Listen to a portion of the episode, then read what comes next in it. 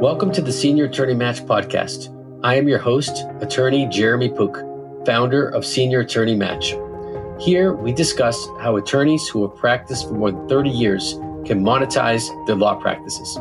We also explain how to value and how to sell a law practice and the logistics involved when transitioning a law practice to a successor lawyer or law firm.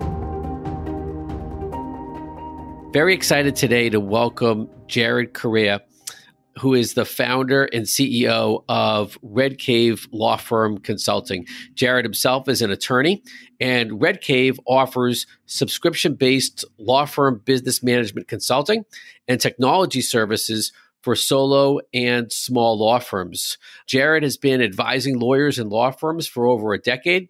Jared's a regular presenter at local, regional, and national events, including the ABA Tech Show. Jared also hosts his own podcast, The Legal Toolkit, which is a podcast on the Legal Talk Network. Jared, welcome to the Senior Attorney Match podcast. Thanks. I'm excited too. That was a nice, brief bio, very crisp. Wow, thanks so much. And today, Jared, we're going to be talking about a topic that, in some respects, sounds super bland, but in other respects, is really important for every senior attorney that Senior Attorney Match works with, which is client lists and referral source lists. And actually conjures, I was thinking before, Jared, before we got on the podcast, and here we are in the fall of 2020. I was thinking of the upcoming holiday season, and everybody, of course, is familiar with making a list and checking it twice. Very nice. I like that. Thank you. And so here, what I'm always asking clients, Jared, at the outset when lawyers come to senior attorney match and they'll ask, what is my practice worth? And I'll say to them, well, we have a four step analysis for valuing a law practice. It's who are your clients? Who are your referral sources? What's the goodwill you have in your community, region, or, or, nationally? And what's your subject matter knowledge expertise? But those two first questions that I'll ask clients, which are what's your client list and what's your referral source list? Jared, I'll tell you more often than not, especially because I'm working with attorneys that have been practicing more than 30 years. And these are people that practice most of their practice in the 20th century. This is pre pre Y2K. Okay. Yep. That when I asked about what where's the list? They'll say you mean my christmas list of clients? So i'll let you take over right now jared but you, you can already see where i'm going with this which is i really want to be able to get across to the audience and we'll talk much more about this during today's podcast of the value of a client list how to organize it and how to really make for lack of a better word hay out of the client list. Yeah totally it's funny you mentioned Y2K. I haven't heard Y2K mentioned in years, but it's true. a lot of these senior attorneys like were practicing during that time and way before. The good thing about lists is that they're tangible, right? So experience, goodwill, those are good things, but they're less tangible, right? Like what is goodwill worth? I think that's one of the reasons why it's so hard to value law firms, just because it's tough to stick a number onto goodwill right? Because nobody knows what happens as soon as the keys get turned over, how loyal those clients going to be. But a list, especially if it's like a curated list, like you talked about, with pertinent information like email, address, phone number, I get that list as like an enterprising younger attorney who's managing a law firm. And now I can make some hay with that list, right? I can do some remarketing. So the bigger the list, the better, right? The more recent clients, the better. And I can plug that into an email marketing tool. I can start calling on that list potentially because they're all former clients. So there's no issue in terms of solicitation there, right? I can start sending out mailers to those clients. And if I'm a younger lawyer who's buying a law practice, I look at that list as like a gold mine, frankly, because even if I can get 10% of that list to convert to new clients, to convert to referral sources, that's worth a ton of money to me. And I think the other thing you mentioned, which was important, which is like, so when people say, where's your list? And they say, my Christmas list. I think that's how most senior attorneys view it, right? It's like every Christmas, and we talked about this previously, our holiday season, we got to send out like the holiday cards and we got to put the list together. And it's a massive undertaking for every lawyer and they hate it for the most part, but they know it generates business. And I think the other part is like every time they're reconstructing that list, right? They're adding what happened over the last year. And by the way, it's the same thing with me. I ask lawyers when I consult with them, like, where's your client list? Where are your documents located? And the answer is always 18 different places. So the key before we even talk about leveraging it using technology is there one place where you have your list? And most attorneys don't have that one place, that one source of truth. You're right. Before we continue with that, because I think a lot of listeners will be thinking to themselves right now, oh my goodness, I got to call my office manager. We have to put our list together and spend all kinds of time doing that. Before we go there and make people more nervous about that, can we, sticking with this Christmas theme of looking to the Christmas future, firms that you work with, Jared, and we probably should have spent a little more time already on Red Cave.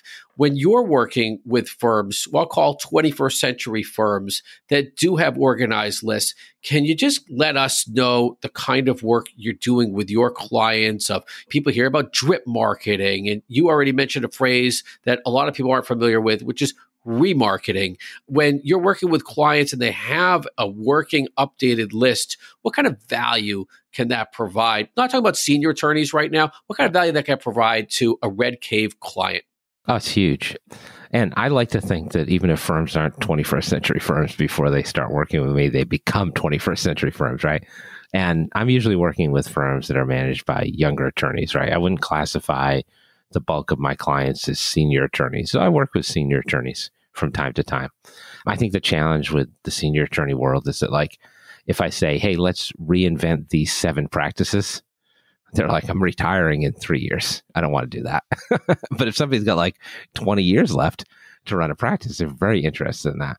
So there's a lot of tactics you can use once you get your hands on a list. Where do you house the list, right? It's going to be one place. And the best place to house a list is a marketing tool that has marketing automation features. And I'm intentionally being broad there because a lot of marketing products now have remarketing, marketing automation features inside of them. Uh, CRMs, customer relationship management softwares, which essentially are used to track leads and get data about how clients are converted into law firms, they have marketing automation features. Email marketing services like MailChimp, Constant Contact, that are used to send out bulk emails they have marketing automation features. Even like case management software tools in legal now have marketing automation features, and some actually have associated CRMs that they use. So the idea here is that anytime you can use a combination of like personal touch and automation on a list, it can be highly effective to generate referrals and to close leads. And when I talk about marketing automations, what I mean is what can you automate that will allow a process to take place without your manual um, insertion into that process, right? So if you've got a new lead, let's say, first thing you want to do is populate them to your list, and then you start sending out information, right? You say, hey, thanks for contacting us. Here's how to schedule an appointment with me. Three days later, it's like, hey, notice you haven't scheduled an appointment yet. If you need any more information, call this number, et cetera, et cetera. You can use these marketing automation tools to send out notifications that are automated so you don't have to do it. So you don't have to worry about follow up necessarily. And then if you happen to forget and you're not able to apply that personal touch, then it allows you to get some touch on these people who are then more likely to sign up with you. And the really cool thing about these tools is that they can access triggers based on actions that leads or clients take, right? So if I click on one email or I make a payment or I set up a consultation, that turns off one marketing automation and it connects to another. It starts another one up. So it can get really, really sophisticated, but it's a great way to like close leads, close the loop on referral sources without necessarily having to do it like just by your memory, which is how most attorneys do it. You're right. I worked for many years, Jared, with a tremendous attorney. And I observed after a few years that really his marketing efforts was essentially showing up. Okay, oh, if right. he would right? I mean, if he would show up on January 1st and work a full year, the phone would ring and there was no marketing. Yeah. Okay. And in that situation, there was no Christmas list. But let's just say what comes to mind when you were just talking about those different automated features, what comes to mind is I'm often working with estate planners. Okay. And an estate planning attorney who, let's say, has practiced for 30 plus years will typically have written literally over a thousand, sometimes over 2,000 wills. And let's just say that that attorney does have the Christmas list of a thousand people, but doesn't do any marketing, has all kinds of information about their clients, of course, you know, about birth dates and who's married to whom and right. the last time that a will was updated or a trust was amended. Could you let our listeners know, even if, let's say, the senior attorney is not necessarily going to make the kinds of sophisticated marketing changes that you're talking about? How would to a growing law firm that's trying to grow their T&E practice if they were introduced to a senior attorney that had written 2000 plus wills has the christmas list of a thousand clients what kind of value would that bring to the growing T&E firm? Let me get the bad news out of the way first right? Sure please. So the bad news is bigger list more value right? That goes without saying probably. The other piece of it is if you had a list and you already had marketing protocols set up, right? Let's say you were using an email marketing tool. Let's say that you were able to automate some of the follow up on that. Let's say you had collected some data on the responses that people had. That's more valuable to turn over. Like if you can turn over more or less a turnkey system, and I'm an attorney who's buying a practice, that's something I want. Absent those things in this hypothetical, having a thousand person list is still pretty valuable. So you've got the things you talked about before, which are less quantifiable than the list. Mm-hmm. Like you've got the practice having been around for a long time. You've got the goodwill. You've got the expertise of the lawyer who's exiting the practice and who may be able to help transition. But then you've got this list. So if I have a thousand person list as a law firm that's purchasing a practice, I'm going to hit that list hard, right? I'm going to use whatever data, even if it's anecdotal, that the exiting attorney can give to me about that list and I'm pushing email communications. I'm potentially sending out mailers. I may be having my secretary or somebody in my firm, maybe another attorney, call down that list just to check on people. I'm doing all those things with an idea in mind that I can get X number of referrals, Y amount of new business out of that list. And then if the data hasn't been collected prior to that, I'm now taking notes about where are people at in their cases who's responsive to which media, right? Like who's responding to emails, who's responding to text messages, who's responding to phone calls. And I'm tracking for all that and trying to utilize that to build up the business through that list. So what I'm doing as an attorney who's acquiring that practice essentially is I'm setting up a marketing campaign just for those folks and I'm trying to expand my practice that way. And the last thing I'll say is like if you look at the way that referrals are coming into law firms over like the last 2 or 3 years, and this has been exacerbated by the pandemic, by the way. Most referrals are now community based referrals. So fewer and fewer referrals are coming in from other business owners or other attorneys, and more referrals are coming in from friends and family. So if I'm an attorney who's acquiring a practice, what I want to do is to be yoked to that community. So that list is especially valuable to me if I'm in this town and that other law firm is in this other town. Now I have inroads into that community and once they start talking to the people or communicating with the people on that list, they'll talk to the people in their circle, and I can potentially get those referrals as well. So, in a nutshell, like that list, just a plain list of names with some information like birth date, telephone number, address, uh, that's still really valuable to me. Great. Thank you, Jared. And I, I, just want to share with the listeners because I, I still think that there's going to be a large number of listeners that will think, Jared, that's great advice. I'm in my 60s now. Let me implement all of this that right. Jared's re- that Jared's recommending, and I'll just point out what I'll call shared interests. Okay, my observation, Jared, is that on the senior attorney side, I'm often analogizing a senior attorney, so attorney that's practiced more than 30 years, to an all star athlete in their late 20s and into their 30s okay? May sound strange but your senior attorney at that point in their mid 60s early 70s their subject matter knowledge is at peak level their ability to close business also at peak level and they can charge a very competitive rate because of their years of experience and know-how. Their interest, to use a sports analogy, is they should be on the court, on the field, working with clients. What you just brought up marketing campaign, expanding the reach into the community with this list that you're talking about. That's the interest of the younger growing firm that also recognizes it doesn't have to be lawyers that are running those campaigns. It can be support staff, it can be Red Cave Consulting as an outside consulting service. Yep. And what too few senior attorneys recognize, Jared, and I'd love to hear your thoughts about this, is that instead of sitting on their list and in all likelihood still sending that begrudging Christmas card that that they actually think this is crazy. You'll probably laugh at this too, and I'm actually laughing in my head as I'm thinking about it. They hate the expense. Okay. Yes. I can't believe yes. I'm spending $3,000. totally. Okay. To mail out this Christmas card. Okay. That maybe get me two to five to 10 new cases. Hooray. Okay. Whereas on the other hand, a growing law firm would look at that list, even in its very raw format, as wow, like as you said before, Jared, and I see this, that's a gold mine. Yeah. Yeah. Get the senior attorney on the field, meet with the clients, let us do the marketing. Yeah, I think it's a matter of perspective, obviously. And like the one thing I will say as kind of a caveat to that is like, depends on the attorney too, who's a senior attorney, right? Like I know a lot of lawyers in their 60s who will tell me, I want to practice another 15 or 20 years, and I'm happy to try my hand at technology. And some are more savvy than others. I think that's not most senior attorneys, but it's some for sure. But I think you're right.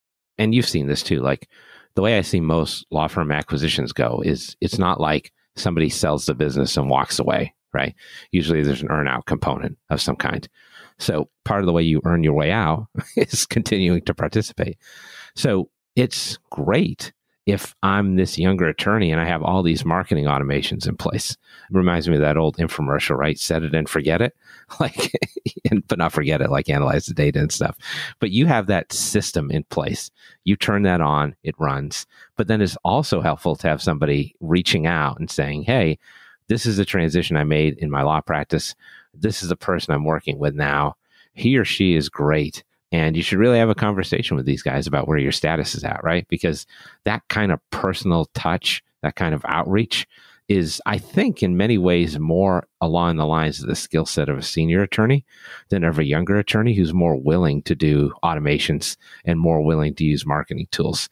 It's just a different thing, and you really need both. So if you have a senior attorney who brings a high level of skill in interpersonal marketing, and then you've got a younger attorney who maybe has some of that, but also is really busy and has another skill set in terms of managing the marketing online, web based marketing, automated marketing, then putting those two together is great. And I would I would probably go so far as to say that like if I was a younger attorney who was acquiring a practice, I would ask about that and I would want a senior attorney who was willing to go out and shake some trees for me.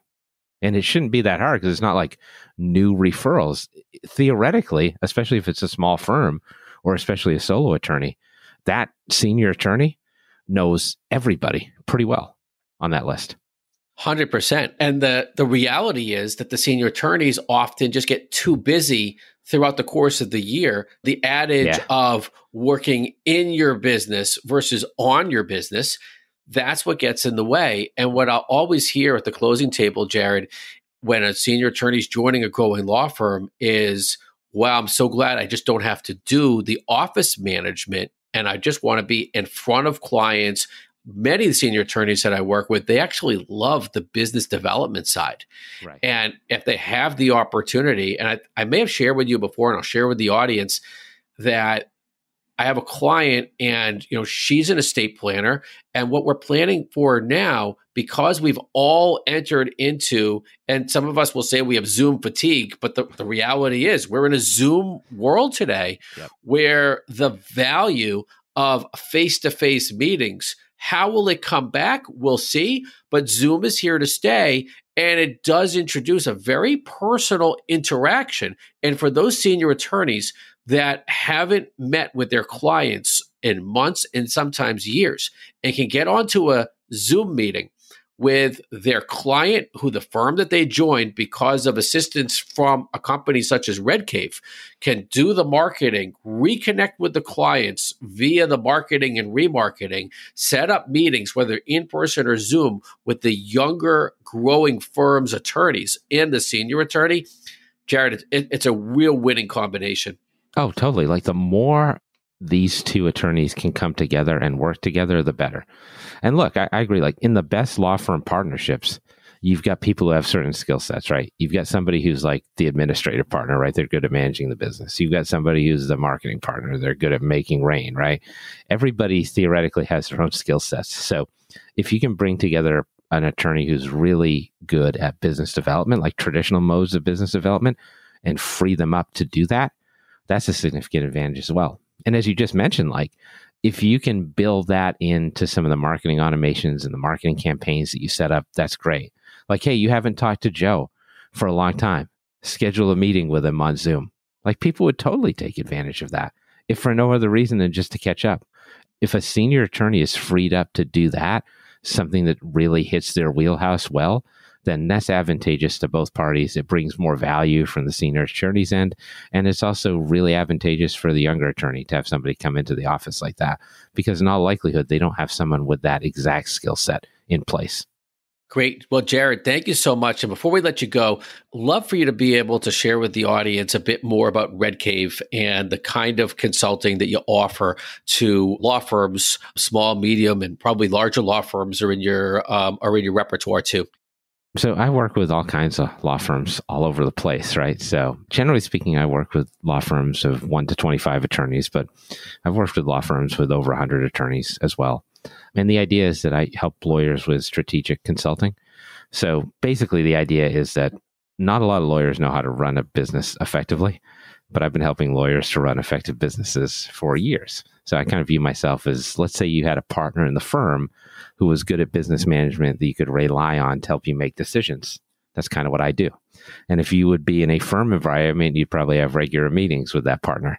Uh, so I set up for the clients. So the subscription based consulting that I do means that I have a meeting with the lawyer or lawyers I'm working with at the firm like every couple of weeks.